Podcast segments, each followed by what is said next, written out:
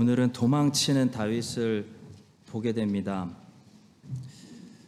사울이 요나단의 중재 때문에 다윗을 죽이지 않겠다고 여호와의 살아계심을 두고 맹세까지 했는데요.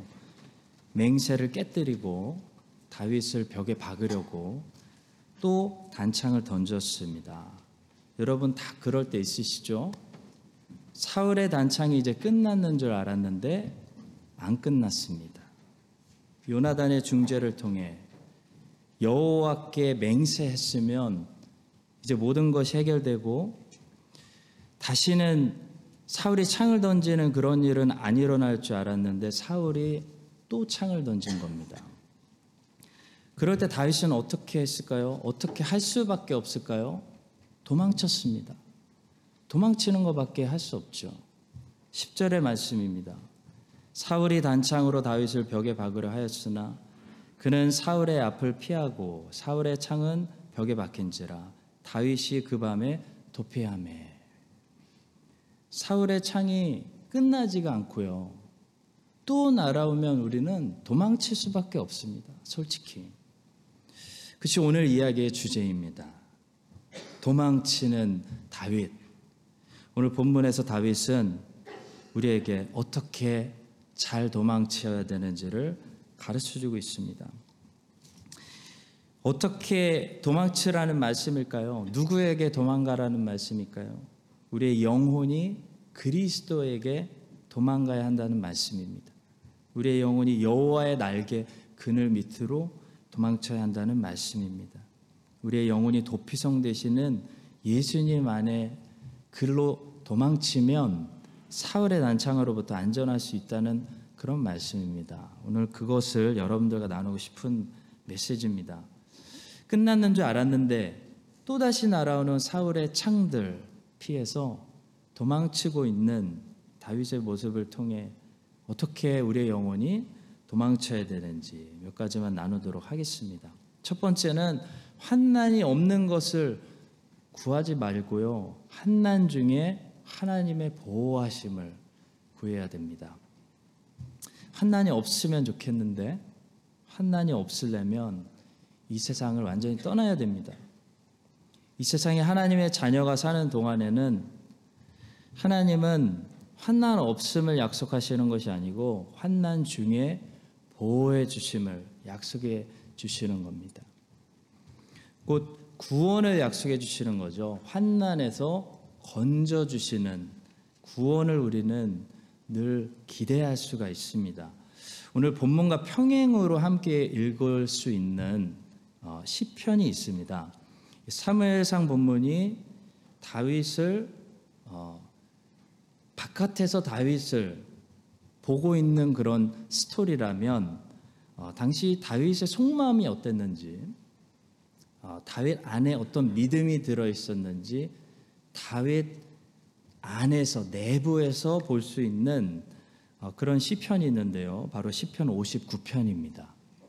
시편 59편은 이런 제목으로 어, 적혀 있습니다. 다윗의 믹담 시 인도자를 따라 알다스 헷에 맞춘 노래 사울이 사람을 보내어 다윗을 죽이려고 그 집을 지킨 때에라고 되어 있습니다. 사울이 다윗을 벽에 박으려고 단창을 던졌습니다. 다행히 단창이 비껴가서 벽에 박혔습니다. 다윗은 급하게 집으로 그날 도망쳤는데요. 사울이 부하들에게 명령해서 다윗의 집을 포위하라고 했고 어, 다음 날 아침에 다윗을 죽이라고 명령했습니다. 여호와의 이름으로 맹세를 했기 때문에 다윗은 아마 어, 나를 죽이지는 않을 거다 하고 집으로 갔던 것 같습니다. 그냥 충동적으로 또 창을 던졌겠지라고 생각했던 것 같습니다. 근데 그날 밤에 어, 다윗이 미갈의 도움을 받아서 어, 도망치지 않았다면 아침에 죽는 거였습니다. 어, 다윗이 언제 이 시편을 기록했는지 나중에 돌아보면서 아마도 기록했겠죠. 정확한 시점은 알 수 없는데 당시 다윗의 심정이 어땠는지 이 시편에 자세히 나와 있습니다. 참 한 가지 놀랍게도 사무엘상을 볼 때는 그러니까 외부에서 다윗을 지켜볼 때는 다윗의 상황이 굉장히 위급한 상황인데요. 시편을 보니까 다윗 안으로 들어가 보니까요. 다윗의 내면은 생각보다 요동치지 않고 평안한 상태에 있었습니다. 사울이 본문 11절에, 11절에서 말씀하는 것처럼 다음날 아침이면 다윗을 죽이겠다고 명령했습니다. 사울이 전령들을 다윗의 집에 보내어 그를 지키다가 아침에 그를 죽이게 하려 한지라 이런 상황인데요. 놀랍게도 시편을 보니까 다윗은 자기를 죽이려는 음모가 기다리는 그 아침이 다가오고 있는데 다윗은 그 아침에 오히려 하나님의 인자하심을 높이 찬송하겠다는 믿음의 고백을 드리고 있습니다. 시편 59편 16절입니다. 나는 주의 힘을 노래하며 아침에 주의 인자심을 높이 부르오리니 어떻게 자기를 죽이려는 음모가 있는 그 아침에 그 상황 속에 다윗은 오히려 하나님의 인자하심을 높이 찬송할 수 있는 그런 믿음을 가지고 있었을까요? 바로 다윗의 믿음은 환난이 없으면 좋겠다라는 헛된 것을 기대하는 그런 믿음이 아니라요. 환난 날에 자기를 보호하시는 피난처 되시는 하나님을 신뢰하는 믿음이었기 때문입니다. 다윗은 어렸을 때부터 어, 이런 믿음을 경험했습니다. 환난이 없는 믿음이 아니라 사자의 이빨에서 구하시고 곰의 발톱에서 건져내시고 골리앗의 그 칼에서 건져내시는 하나님을 환난 날에 보호하시는 하나님을 늘 경험했기 때문에 환난 날에도 하나님을 신뢰하는 그런 믿음이 있었다는 거죠. 그래서 다윗이 시편에서 16절에서 이렇게 고백합니다. 나는 주의 힘을 노래하며 아침에 주의 인자심을 높이 부르오리니 주는 나의 요새이시며 나의 환난 날에 피난처이심이니이다. 성도 여러분, 다윗은 내일 아침이면 사울이 화가 풀리고 모든 상황이 좋아질 거야. 라는 내용으로 시편에 기록하지 않았습니다. 시편 59편에는 59편은 다윗이 환난이 임하지 않게 해달라고 기도하는 시편이 아닙니다. 다윗은 시험에서 벗어나기를 기도하기보다는 시험 당할 때 보호해 주시기를 기도하고 있습니다. 시편 59편은 환난에서 벗어나는 기도가 아니라 환난 당할 때 보호하심을 기도하는 기도입니다. 사울의 창이 날아오지 않는 것을 신뢰하는 것이 아니고 사울의 창이 자신을 비껴갈 것을 믿는 것입니다. 성도 여러분, 이게 작은 차이처럼 보이는데요. 완전히 다른 믿음입니다. 우리는 사울의 창이 날아오지 않을 것을 믿고 있습니까? 아니면 사울의 창이 날아오는데 나를 맞추지 못할 것을 믿고 있습니까? 다윗의 인생에는 사울의 창뿐만이 아니라 압살롬의 창, 아도니아의 창, 시므이의 창, 요압의 창, 블레셋 사람들의 창, 수많은 사람들의 창들이 다윗을 향해 막 날아오고 있었습니다. 근데 성경은 무엇을 말씀해 주고 있냐면 그 창들이 다윗을 명중하지 못하고 전부 비껴갔다라고 말씀하고 있는 거예요. 10절 말씀입니다. 사울이 난창으로 다윗을 벽에 박으려 하였으나 그는 사울의 앞을 피하고 사울의 창은 벽에 박힌지라. 레아가 야곱에게 사랑받지 못했잖아요. 레아가 처음에는 계속 어떻게 기도했냐면 내 남편이 내 동생을 사랑하지 않고 이제 나를 사랑하게 해주세요. 라고 계속 기도했습니다.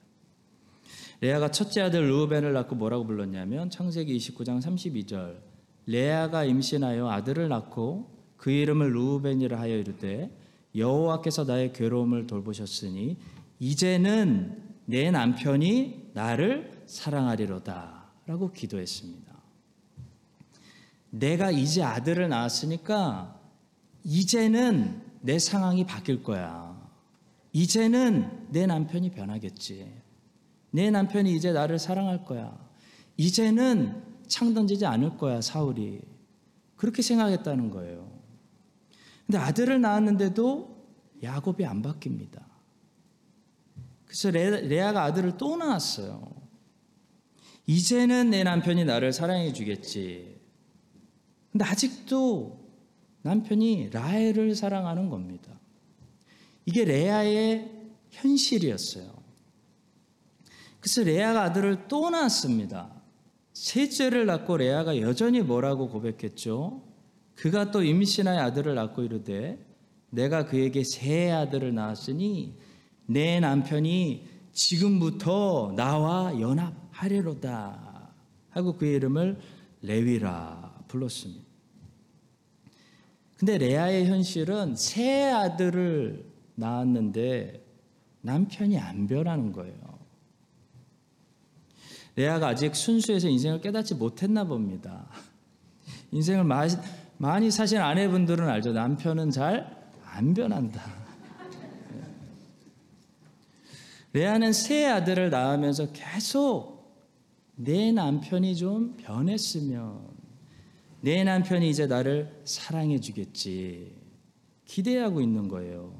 근데 레아가 넷째 아들 유다를 낳을 때쯤 되니까 뭔가 깨달았어요.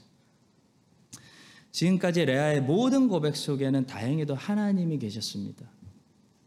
근데 하나님만 계신 것이 아니라 남편이 나를 사랑해 주기를 바라는 소원이 항상 같이 들어 있었어요. 근데 레아가 세월이 흐르면서 계속 하나님께 기도하고 하나님을 부르면서 레아가 성장했습니다.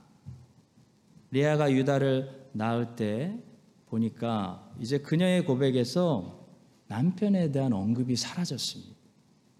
레아가 유다를 낳고 고백합니다. 그가 또 임신하여 아들을 낳고 이르되 내가 이제는 여호와를 찬송하리로다 하고 이로 말미암아 그가 그의 이름을 유다라 하였고 아니 레아가 지금까지 하나님을 찬송하지 않았겠어요? 레아는 지금까지도 하나님을 찬송하고 있었습니다. 근데 레아가 왜 내가 이제는 여호와를 찬송하겠습니다라고 고백하고 있을까요? 무슨 의미일까요? 이제는 남편이 나를 사랑하지 않아도 제가 하나님을 찬송할 수 있을 것 같아요. 라는 신앙 고백입니다. 이제 레아의 소원은 더 이상 내 남편이 나를 사랑하게 해주세요. 내 남편이 좀 변하게 해주세요 가 아니었습니다. 레아의 고백이 바뀌었습니다. 레아는 이제 남편으로부터 자유롭습니다. 레아는 남편이 변하지 않아도 상황이 변하지 않아도 하나님을 찬송할 수 있습니다. 성도 여러분, 우리 아내분들, 내 남편이 이런 사람이 되게 해주세요. 내 남편이 제 이야기를 제발 끝까지 경청하게 해주세요. 내 남편이 제발 양말을 아무데나 벗어 던지지 않게 해주세요. 그런데 여러분, 이제는 어떤 믿음을 가지셔야 되냐면요. 하나님, 내 남편이 내가 원하는 그런 사람이 되지 못해도 나는 이제 하나님을 찬양할 수 있을 것 같습니다. 하나님, 내 상황이 변하지 않아서 계속 사울의 창이 날아와도 하나님 찬송할 수 있을 것 같아요. 이런 믿음을 가지셔야 한다는 겁니다. 이것이 깊은 시련을 통과하면서 하나님을 지속적으로 바라보면서 레아가 얻게 된 성숙한 믿음입니다. 어떤 신학자가 잘 지적한 것처럼 레아의 모든 말 속에는 하나님이 들어 있습니다. 처음에는 야곱도 같이 들어 있는데 나중에는 야곱이 사라졌어요. 야곱이 어떤 사람이든 이제 상관없다는 거예요. 레아는 야곱을 변화시켜 달라고 더 이상 기도하지 않습니다. 하나님이 주신 남편 야곱을 잘 받아들이고 하나님이 주신 상황을 잘 받아들이고 하나님을 찬양하는 것을 배운 겁니다. 성도 여러분, 다윗의 시편도 동일한 교훈을 우리에게 주고 있는 것 같아요. 다윗은 사울의 창에 대해서 불평하고 있지 않습니다. 사울의 창에 대해서 놀라고 있지 않습니다. 당황해하고 있지 않습니다. 다윗은 사울의 창이 날아오는데도 불구하고 하나님을 찬양하고 있는 거예요. 나는 주의 힘을 노래하며 아침에 주의 인자하심을 높이 부르오리니 주는 나의 요새이시며 나의 환난 날의 피난처이심이니다. 주님은 환난을 주시지 않는 분이 아니라 환난 날에 우리의 피난처가 되어 주시는 하나님이십니다. 라는 고백입니다. 하나님은 우리 인생에 사울의 창을 멈추게 하시는 분위기보다는요, 사울이 아무리 많은 창을 던져도 그 모든 창들이 여러분들을 비껴가게 하시는 하나님이십니다. 이번 주에도 그게 비껴가기 때문에 우리가 여기서 예배드리고 있는 것입니다.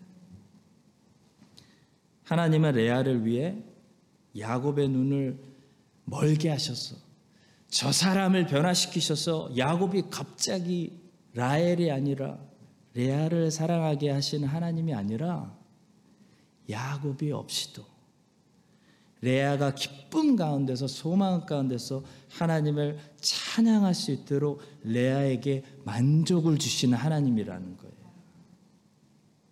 이번 한 주도 사방팔방에서 날아오는 수많은 인생의 창들을 피하면서 이 말세를 살아가셔야 되는 성도 여러분, 제가 격려해 드릴게요. 정말 수고가 많으세요. 진심이에요. 기억하십시오. 환난 중에 그늘이 되시고 피난처가 되시는 다윗의 하나님께서 여러분들을 모든 그 화살들로부터 지켜주시기를 축원합니다. 야곱의 사랑을 결국 받지 못해도 레아를 만족시키는 레아를 기쁘게 하셔서 찬송하게 하시는 레아의 하나님께서 여러분들의 생각대로 혹시 인생이 바뀌지 않더라도 여러분들을 충분히 그리스도 안에서 만족시켜 주시고 보호해 주시고 인도해 주시기를 오늘도 은혜가 풍성하신 예수 그리스도의 이름으로 간절히 축복합니다. 두 번째로 한난 날에 다윗은 다른 곳으로 도망치지 않고 하나님의 말씀을 들을 수 있는 장소 사무엘에 있는 라마나요스로 도망쳤다는 사실입니다. 그래서 굉장히 중요한 사실입니다. 본문 18절과 19절입니다. 다윗이 도피하여 라마로 가서 사무엘에게로 나아가서 사울이 자기에게 행한 일을 다 전하였고 다윗과 사무엘이 나요스로 가서 살았더라. 어떤 사람이 사울에게 전하여 이르되 다윗이 라마나요스에 있더이다. 다윗이 왜 라마나요스로 갔을까요? 도망칠 때는 항상 안전한 곳으로 가야 됩니다. 가장 안전한 곳은 어딜까요? 하나님께서 내가 이제부터 여기를 안전하게 지키겠다. 하나님이 지키시는 곳이 안전한 곳입니다. 하나님이 바벨론을 안전하게 지키시면 바벨론이 세상에서 제일 안전한 곳이 되고요. 하나님이 지키심이 바벨론을 떠나서 하나님이 애굽을 안전하게 지키시면 애굽이 세상에서 제일 안전한 곳이 되는 것입니다. 애굽이나 바벨론이나 어떤 특정한 장소가 절대적으로 안전한 장소는 세상에 하나도 없다는 거죠. 하나님이 안전하게 지키시겠다고 결정하신 장소가 제일 안전한 거예요. 하나님께서는 환난 날에 피할 길도 같이 주십니다. 성도 여러분 이 사실을 꼭 기억하세요. 이스라엘의 죄를 심판하시기 위해서 하나님께서 바벨론을 일으키셨습니다. 근데 하나님께서는 바벨론만 일으키시는 분이 아니에요. 하나님은 피할 길을 가르쳐 주기 위해서 예레미야 선지자도 일으키셨습니다. 그래서 예레미야 선지자를 통해 바벨론의 심판이 오는데 피할 길이 여기다라고 말씀하신 거예요. 예레미야 성경은 52장이나 됩니다. 이 구약 성경 중에서 굉장히 두꺼운 책에 속합니다. 창세기만큼 두꺼운 책이에요. 근데 이 두꺼운 책의 내용은 너무나 간단합니다. 한마디로 정리할 수 있어요. 바벨론으로 가면 살고 애굽으로 가면 죽는다. 이게 예레미야의 메시지예요. 자, 하나님께서는 당시 남유다가 너무 부패했기 때문에 어, 이제 심판하시기로 정하셨습니다. 그래서 바벨론을 일으키셨습니다. 바벨론이 쳐들어오는 거 이제 막을 수 없습니다. 돌이킬 수 없습니다. 막으려면 그 전에 회개하고 막았어야 했습니다. 이제 너무 늦은 거예요. 예레미야 전에 선지자들이 얘기할 때 회개했었어야 했습니다. 예레미야가 나왔다는 것은 이제 바벨론이 온다라는 뜻입니다. 그래서 예레미야 선지자를 일으키신 목적은 바벨론 오니까 회개하라는 메시지라기보다는 바벨론 멸망이 오기 때문에 피할 길이 어딘지를 가르쳐 주는데 핵심 메시지가 있는 거예요. 그래서 예레미야를 보내신 겁니다. 재앙 오는데 재앙 얻어맞지 말고 일로 피하라는 거예요. 바벨론이 쳐들어왔을 때 절대로 애굽을 의지하지 말고 애굽으로 도망가지 말고 바벨론에게 순수히 항복하고 버티지 말고 항복하고 바벨론의 포로로 70년 잘 다녀와라. 이게 예레미야 선지자의 말씀이었는데요. 안 듣고 버티다가 끔찍한 재앙을 맞은 겁니다.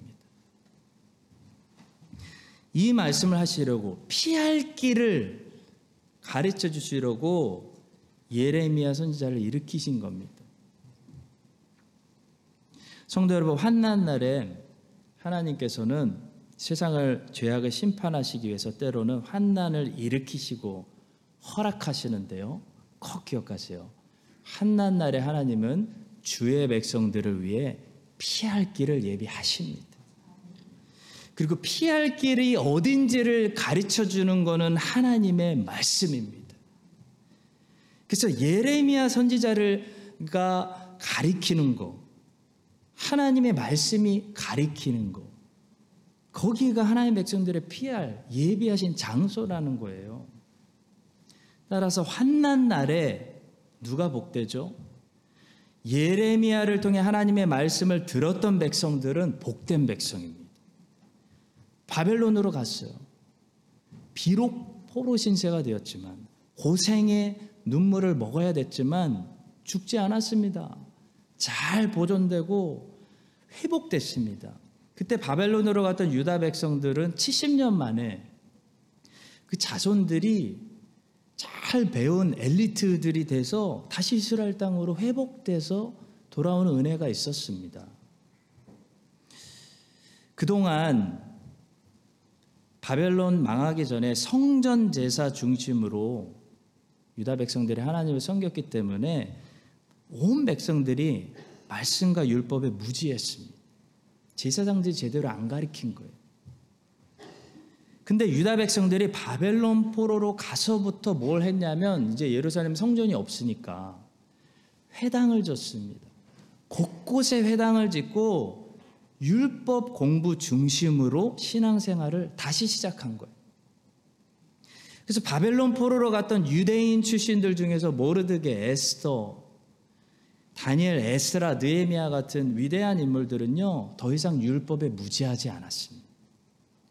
하나님 말씀에 무지하지 않았기 때문에 위대한 인물들이 나온 겁니다.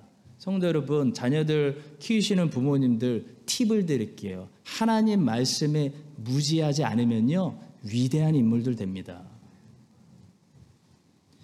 근데 하나님의 말씀을 끝까지 듣지 않고 하나님이 열어놓으신 이 피할 길로 가지 않고 애굽으로 갔던 유대인들이 있었어요.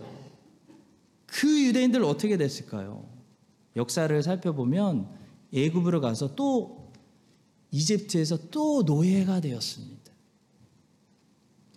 그들은 유대인 정체성 다 잃어버렸고 히브리 말도 잊어버렸고 이집트에서 노예로 살다가 오랜 시간이 흐른 뒤에야 포로에서 해방되었습니다.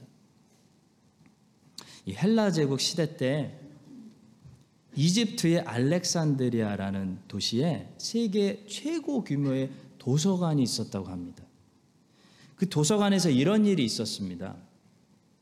그 세계 모든 지식의 책들을 모아놓은 그 알렉산드리아 도서관에 유대인들이 믿고 있는 그 구약 성경도 한 권 소장하고 싶었던 거예요. 그래서 유대인을 유대인의 이 히브리어 성경을 헬라 말로 최초로 번역하려는 헬라인들의 시도가 있었습니다. 자, 그때 이집트에는 헬라인들이 이렇게 보니까 유대인들이 이미 많이 살고 있었습니다. 근데 보니까 이집트에 살고 있는 유대인들은 전부 출신이 안 좋아요. 다 노예거나 신분이 안 좋아요. 똑똑한 사람들이 아니에요. 자손들이 히브리 말을 못해요. 히브리 말을 잊어버려서 자기들의 성경에 본인들이 더 무지했던 겁니다. 그래서 할 수 없이 이 알렉산드리아에 있는 헬라 사람들이 어떻게 했냐면 이스라엘 땅, 팔레스타인 땅까지 많은 선물을 들고 갔어요. 그래서 거기에 있는 정통 유대인들, 클래스 높은 유대인들을 모셔다가 70명 모셔다가 히브리어 성경을 헬라어 성경으로 최초로 번역하게 한 것입니다. 그것이 72역 성경이에요. 아주 중요한 성경입니다. 자, 보세요, 여러분. 그 72역 성경을 번역했던 이 유대인들 누구였습니까? 누구의 후손들이에요? 전부 그때 예레미야를 통해 선포되는 하나님 말씀대로 피할 길로 가서 바벨론 포로를 다녀왔던 유대인들의 후손들이었습니다.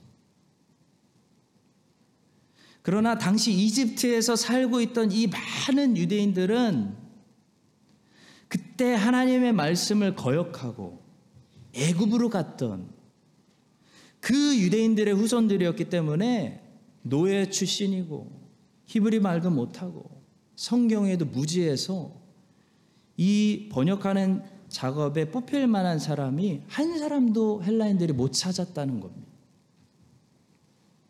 성도 여러분, 환난 날에 피할 길로 가려면 하나님의 말씀을 듣고 순종해야 됩니다. 하나님의 말씀에 무지한 백성들은 한난 날에 반드시 애굽으로 가게 되어 있습니다. 잘못된 길로 유혹에 빠져서 가게 되어 있습니다. 그러면 망하는 겁니다.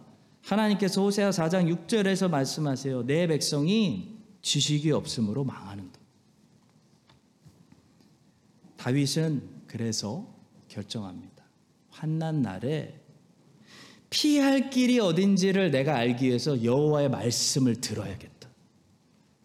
그래서 베들레헴으로 가지 않고 사울의 눈을 피해서 잘 숨을 수 있는 더 시골로 들어가지 않고 사무엘에 있는 라마나요스로 갑니다. 왜냐하면 거기서 하나님의 말씀을 듣고 피할 길을 알려고 가는 겁니다. 다윗은 환난 날에 하나님이 뭐라고 말씀하시는지 하나님의 말씀부터 경청하려고 했습니다. 왜냐하면 하나님의 말씀이 다윗을 피할 길로 인도한다는 것을 알았기 때문입니다. 성도 여러분, 여러분과 저도 환난 날에 어디가 하나님이 예비하신 피할 길인지 분별하기 위해서 본문의 다윗처럼 하나님의 말씀에 먼저 우리의 귀를 기울이는 그래서 말씀으로 인도함 받아서 모든 화살을 피하고 피할 길로 안전하게 가는 여러분과 저의 복된 인생이 될 수 있기를 주님의 이름으로 간절히 축복합니다. 마지막 세 번째입니다. 다윗이 라마나에스로 간 또 한 가지 이유가 있었는데요. 한난 중에도 하나님을 찬송하고 예배하기 위함이었습니다. 다윗의 시편이 그 사실을 말해줍니다. 나는 주의 힘을 노래하며 아침에 주의 인자하심을 높이 부르오리니 주는 나의 요새이시며 나의 환난 날에 피난처이심이니다. 나의 힘이시여 내가 주께 찬송하오리니 하나님은 나의 요새이시며 나를 극률히 여기신 하나님이시니이다. 지금이 예배할 때입니까? 지금 찬송이나 부를 때예요. 다윗은 뭐라고 얘기했냐면 지금이 노래할 때다. 예배할 때다. 라고 말하고 있습니다. 당시 라마나요세는 사무엘이 만든 선지자 학교가 있었던 것으로 보이고요.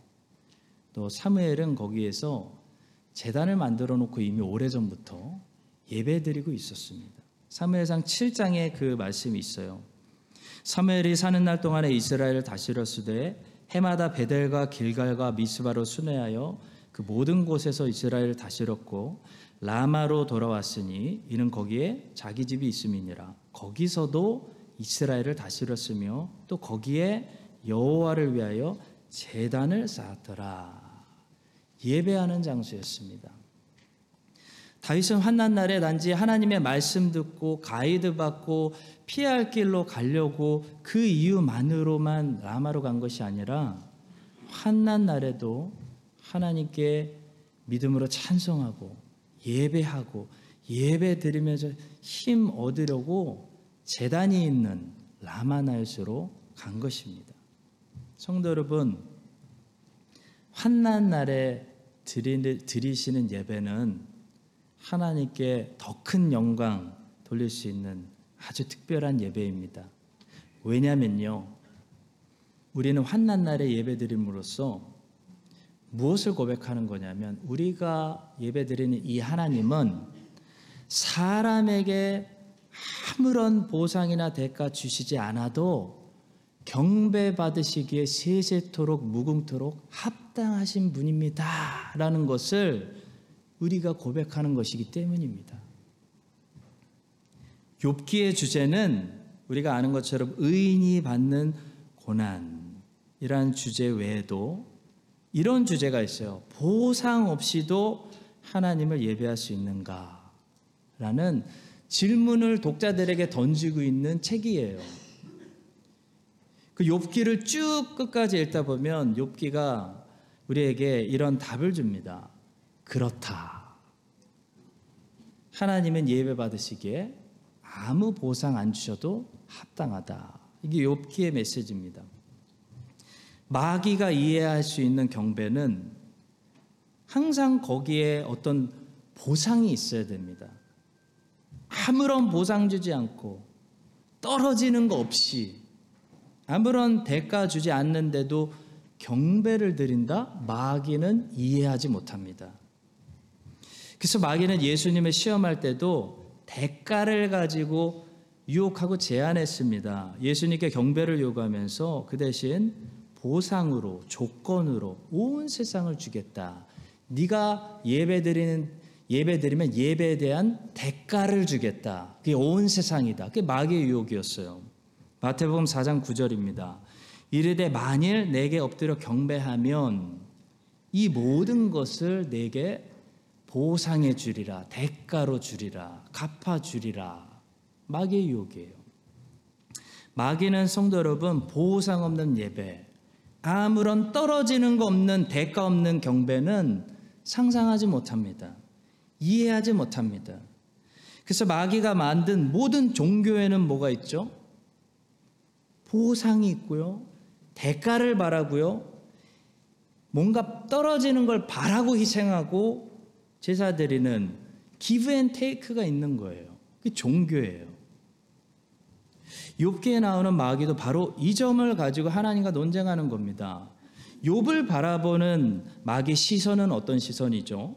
하나님, 욥이 까닭 없이 하나님을 예배하겠습니까? 예요.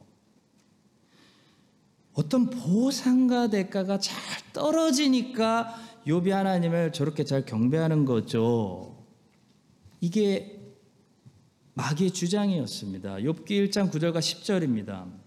사탄이 여호와께 대답하여 이르되 욥이 어찌 까닭 없이 하나님을 경외하겠습니까?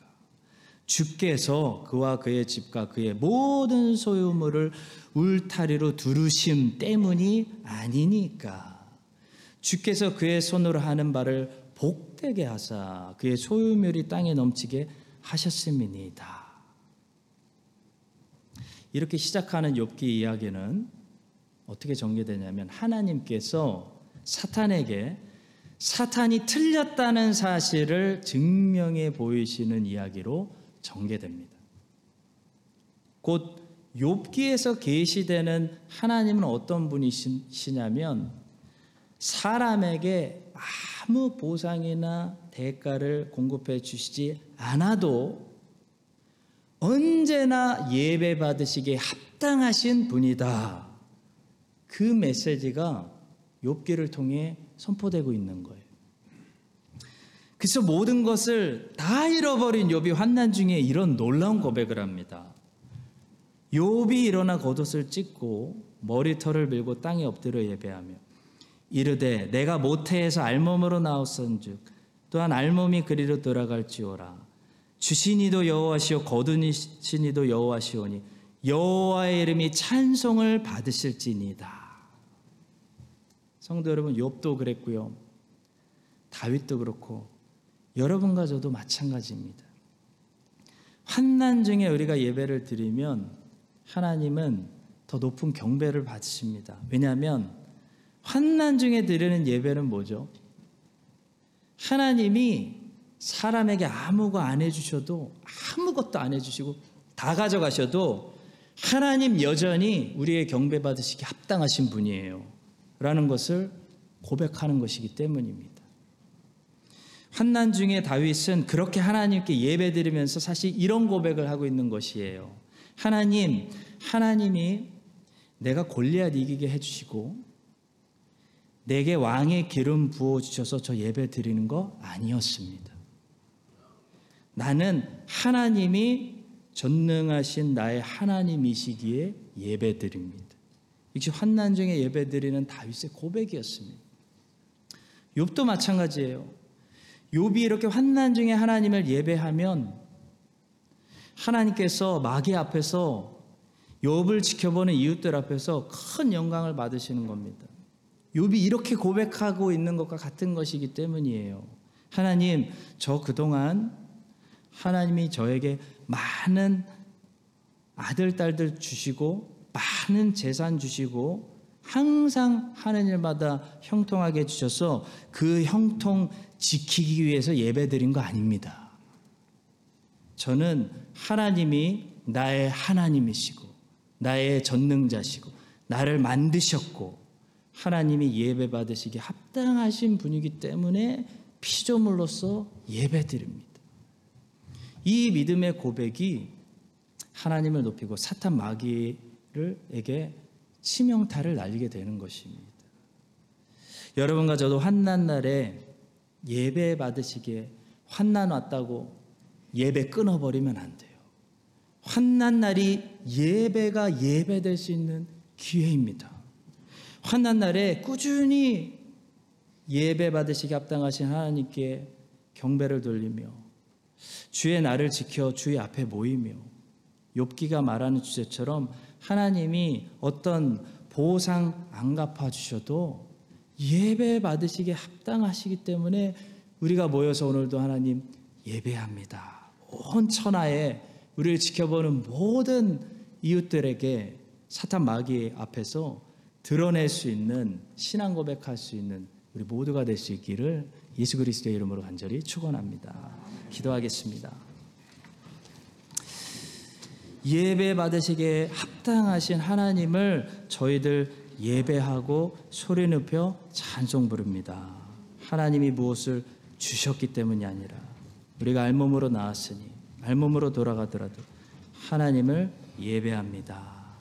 하나님의 말씀에 늘 귀를 기울여 피할 길로 인도함 받게 하여 주시옵소서. 레아가 야곱을 변화시켜 달라고 기도하다가 마침내 야곱 변하지 않아도 상황 그대로 있어도 여호와를 찬송하겠다고 고백한 것처럼 저희들 환난 없애달라고만 기도하는 것이 아니라 환난 중에 의뢰를 만족시키시고 원수의 목전에서 상을 차려주시고 모든 화살이 비껴가게 하시는 하나님을 환난 중에 찬송할 수 있도록 레아의 믿음을 주시옵소서. 예수 그리스도의 이름으로 기도합니다. 아멘.